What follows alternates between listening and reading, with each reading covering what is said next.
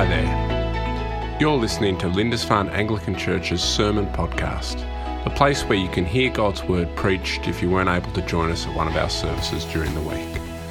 My prayer for you today is that as you listen to this message, you'd be challenged, encouraged, and equipped to live as a disciple of Christ in the world. May God richly bless you as you listen to this message today.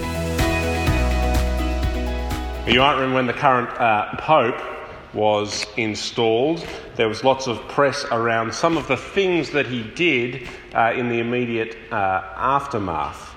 Uh, and what struck out to me and uh, has stood out to me was how uh, two things. One, apparently, how he uh, refused the uh, red Prada shoes that the Pope gets to wear. He apparently said, no, no, I don't want any of that stuff. Uh, and uh, the other thing was that after being elected, uh, he had to, he, he himself went back and caught the train to his hotel and paid the bills and sorted everything out himself. Of course, the sort of things that someone who's leading probably one of the most rich and uh, potentially powerful organisations in the world might not uh, think of doing uh, now that he was the boss, but he did it anyway, and uh, it, it, generated quite a lot of good publicity for him and for the church, uh, the Catholic Church, at the time. And the reason I think it did so is because they were two good examples of a leader who was seeking to exercise his power with humility. And of course, that resonates with us today because it's the kind of leadership that Christ calls us to, and it's the kind of lifestyle that Paul is calling the Ephesians to and he's calling us to uh, in our uh, close, uh, uh intimate relationships uh, in this part of Ephesians, starting back where we started last week in verse 21 of chapter 5, where he lays out this principle that kind of covers over all that we've talked about so far. Submit to one another out of reverence for Christ. This humbling of oneself, of seeking the good of the other over and before yourself, is the, the, the way a Christian ought to live, both when we come together at times like this, but also when we go home, when we go to work, uh, when we're seeking to raise our family. Paul says this is the way the Christian should live. And so uh, as I said, we've been working through the book of Ephesians. Uh, I could probably give some of you a bit of a test on some of the big main points uh, at this point as what we've been talking about. But we know Ephesians uh, is all about how we've gone from death to life. I'm thinking that you could almost almost start saying these things with me. From death to life uh, uh, in the gospel, in, with it because of what Jesus has done for us and our trust in that, and that the fruit of that is this one united humanity that we uh, live. No longer do we live primarily as Jew, primarily as Gentile, primarily as Westerner, primarily as Indian. These distinctions fall away. We find one new humanity in Christ expressed in the church. And so, Paul, uh, uh, making those two big theological foundational claims at the start of Ephesians, then begins to say, given those two realities, you need to actually live that out. You need to seek unity.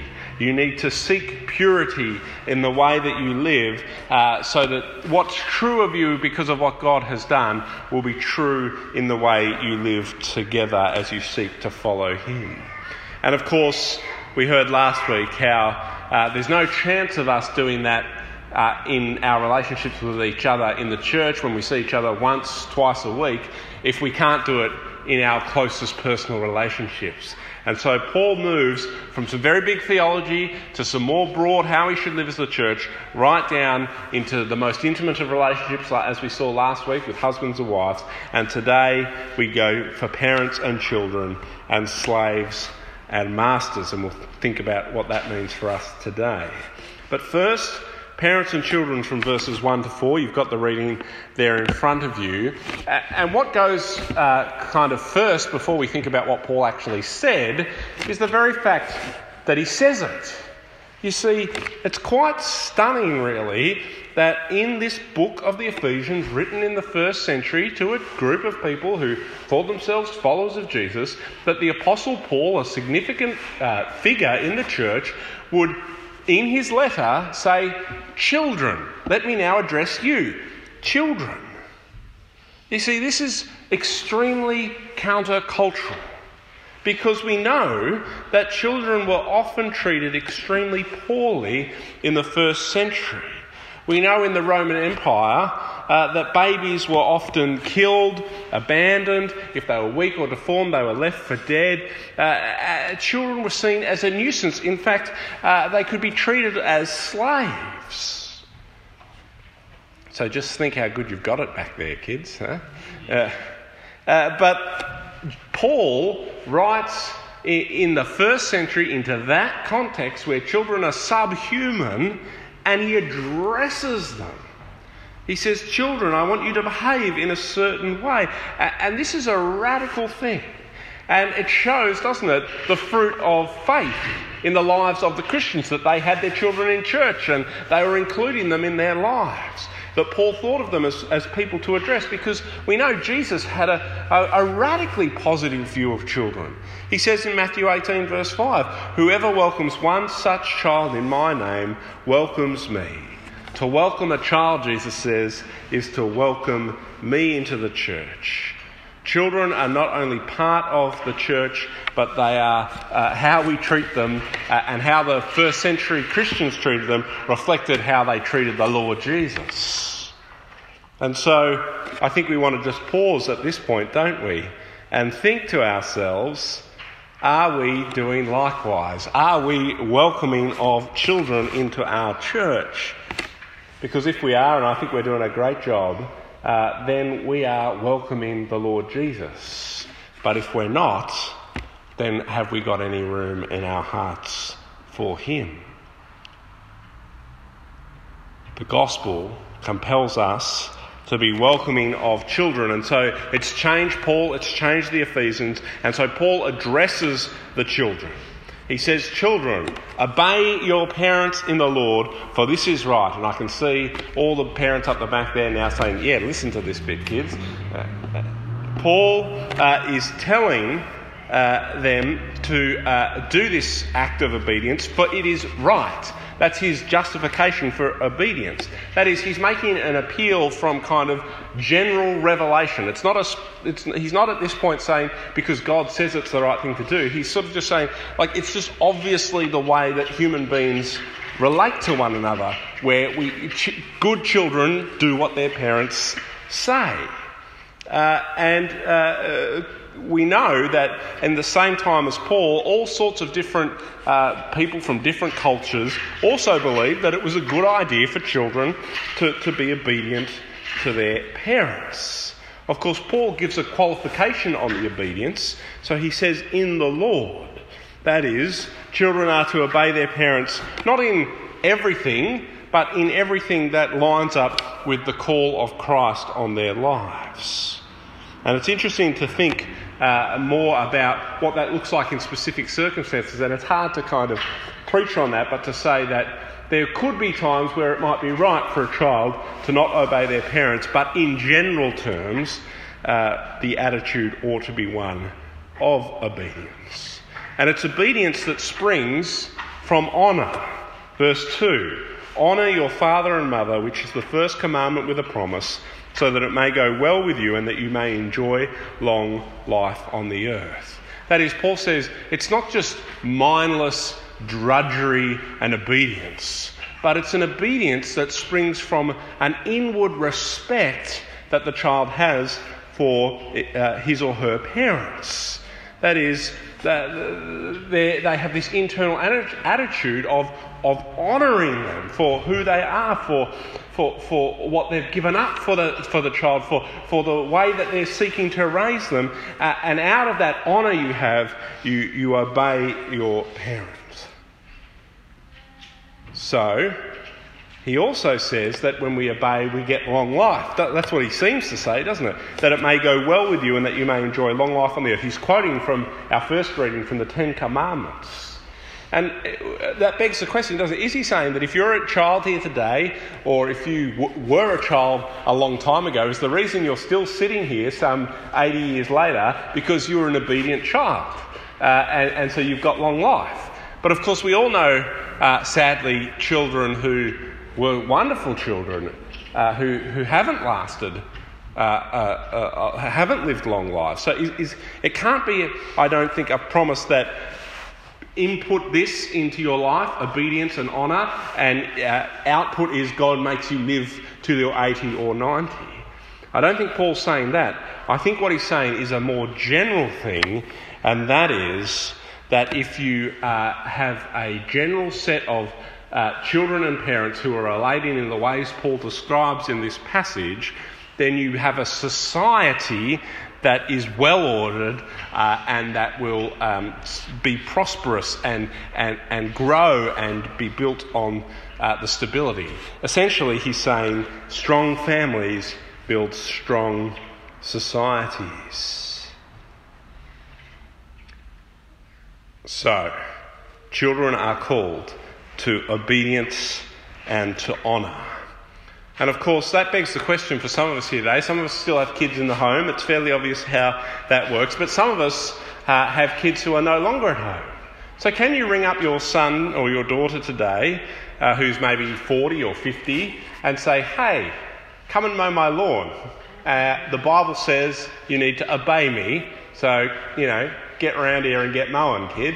Uh, uh c- can you behave in that way if you're a parent of, a, of a, an older child? And, it, and, it's interesting to think when's the cutoff for parental obedience uh, and, and, the things that Paul's uh, talking about in this passage. But of course, uh, scholars debate about this endlessly as they do many things, and I think the most compelling answer is that uh, the obedience cutoff point comes uh, whenever society kind of has determined that you've entered adulthood. So it could be 18 in our society where we sort of decide, but I don't. I think that's a bit arbitrary. I actually think uh, that it's probably around the time that the child has gained some sort of financial independence and has, has moved out of the family home, which in this day and age might be when you're about 36. Um, so uh, that's when you uh, reach adulthood, is, is, is that, that moment of, of, of becoming your own independent unit, I think. That, that's when that obedience thing, I believe, and in my counsel, uh, w- would seek to uh, kind of fall away a bit. Of course, the honour your parents bit does never, never falls away, does it? And so we're all called, if we have our parents still with us, to honour them and to do what we ever uh, God is calling us to do, to seek their good, because that's what they've been doing for us. And so uh, uh I don't think there's any place for us as Christians to just uh, cart parents off into some uh, place where they can kind of be out of sight, out of mind, and someone else has got it. We, are called to actually have a, a, a, a uh, an actual interest in our parents as they age uh, and making sure that they are still able to live life well, uh, however that looks for them uh, in their older age. Well, Paul gives these two commands to the child for obedience and honour. And just, la- just as last week we saw, he gives uh, commands that could appear a bit unsettling. Oh, I don't know if I want to obey my parents. I don't really think that's a, a great idea. And we saw last week the, wife might, the wives might be thinking, I'm not really sure if I want to uh, submit to my husbands. That doesn't sound like a good idea. Of course, uh, Paul then gives instructions to the husband and instructions to the parents that make us understand the, the mutual relationship that these entities have. So the wife submits to a husband who what? Lays down his life for his wife and seeks her good puts her before himself. Uh, it, it, it's a, a, beautiful picture of, of love and respect and submission that Paul paints back in chapter 5. And likewise, with the uh, child and the parent, we have another wonderful picture of uh, uh obedience to a parent who is seeking the good of the child in bringing them up in the faith. So, Paul says in verse 4 Fathers, do not exasperate your children, instead, bring them up in the training and instruction of the Lord. And let me say, I think that given verses 1 to 3, uh, a talk about parents and children, it says mothers and fathers, it says parents. Uh, and I think, given the way that Greek works, we can understand fathers there to be uh, a little broader than that and include mothers. So, mums, you're not off the hook. You're not allowed to exasperate your children either. But it is specific to, I think, uh, Paul has specifically mentioned fathers because in his context, in his day, uh, he uh, had, we had fathers who had great command and control over the family units. The father was the head of the family. He exercised authority. He had full rights over his children as a master did a slave. And so Paul's, I guess, specifically saying to them, in the way you lead and use this authority that the society has placed upon you, you need to do in such a way that seeks their good and seeks them to grow in the faith. And so I think today for us, we need to do a heart check as parents. We need to see and seek uh, the Lord and ask Him if we're using our authority as parents for the good of our children. And I, I, I would think that most of us are. But we need to make sure that we're not making irritating or unreasonable demands upon our children which make no allowances for their inexperience or immaturity.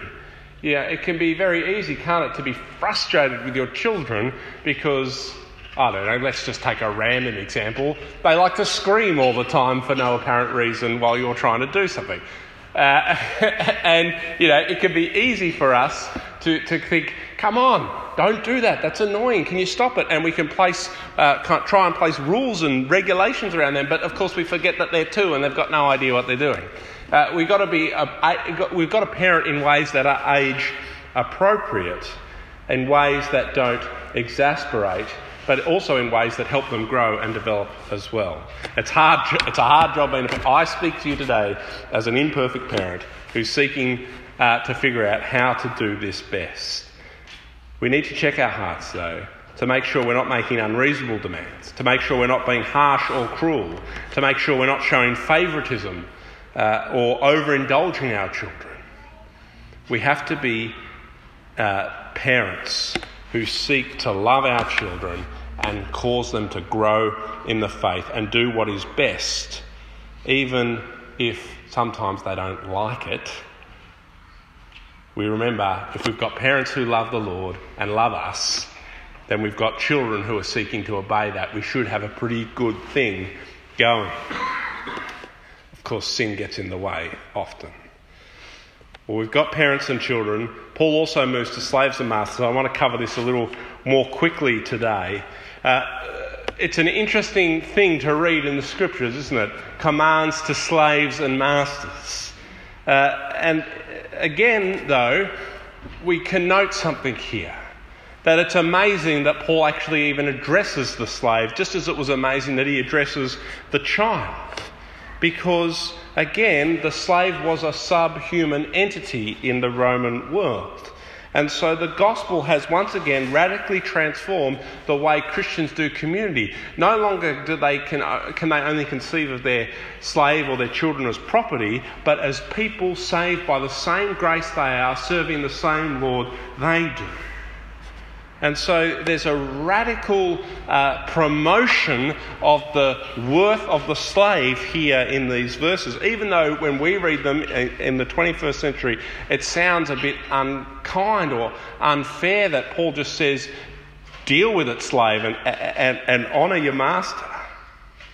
But of course, slaves looked a bit different to how we conceive of slaves as well. They reckoned that in the Roman Empire there were 60 million slaves and that they could have been anything from domestic servants through to doctors or administrators, uh, that they, slaves were sometimes inherited or purchased. Sometimes it was a debt. You'd, you'd sell yourself into slavery to pay off a debt. Uh, and uh, it, was a, it was a kind of different economic way of life. But Paul's instruction to the slave in verses uh, 5 through 8 is that they obey their masters because this relationship reflects something of their relationship with the Lord Jesus. That is, their ability to submit to those who are in authority over them uh, somewhat reflects their ability to submit to the Lord Jesus, who's in authority over all of us. And uh, John Stott says, as he reflects on this passage, that this same principle applies to all of us. That all of us have people who God places over us, and our ability to submit, submit to them reflects something of our ability to uh, submit to and serve the Lord Jesus. But not only that, when we do things in our work, in particular in this case, that uh, we need to have the mindset that we're not only doing it uh, for our family or for our boss or uh, for our company, but we're doing it for the Lord. And so John Stott says this Our great need is the clear sightedness to see Jesus Christ and to set him before us. It is possible for the housewife to cook a meal as if Jesus Christ were going to eat it, or to spring clean the house as if Jesus Christ were to be the honoured guest. It is possible for teachers to educate children, for doctors to treat patients, for nurses to care for them, for solicitors to help clients, for shop assistants to serve customers, for accountants to audit books, for secretaries to type letters, for miners to mine the land, for farmers to till the soil, all as if they were doing it to serve the Lord Jesus Christ. John Stott says, just as the master was to conceive of, he, uh, just as the slave, sorry, was to conceive of his uh, work as a slave as something he did to honour the Lord, so we too can conceive of our work as something we do to honour the Lord Jesus.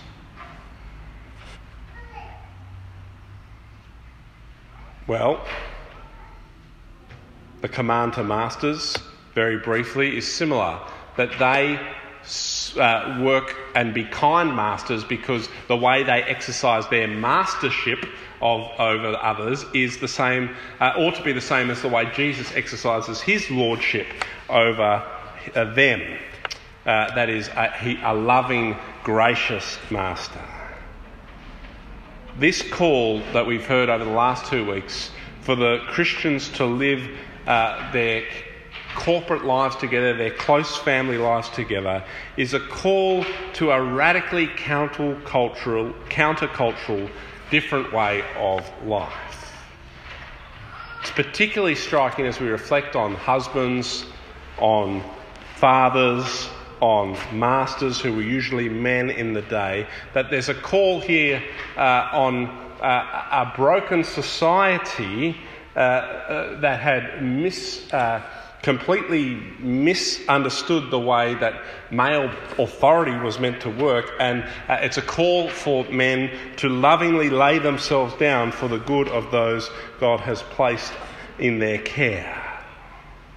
But it's a call for all of us to let Christ be our model for sa- sacrificial love, for leadership, for submission to one another as Christ submitted to his Father for obedience as Christ obeyed his Father. And we need to keep asking for God's help as we seek to live like this. We need to ask for God's Spirit to fill us so that these things will naturally flow out of us, not out of our will, but out of His work in us. And so I pray that you'll join with me in seeking to live radically, radically different, Christ shaped lives that totally turn this world upside down. Amen. Hey there. Thanks so much for listening to this message today. I hope you were encouraged by God as He spoke to you by His Holy Spirit. Please head to our website if you'd like more information about our church www.lindisfarneanglican.org.au or like us on Facebook by searching Lindisfarne Anglican. We are a church for Lindisfarne, making disciples of Jesus. God bless.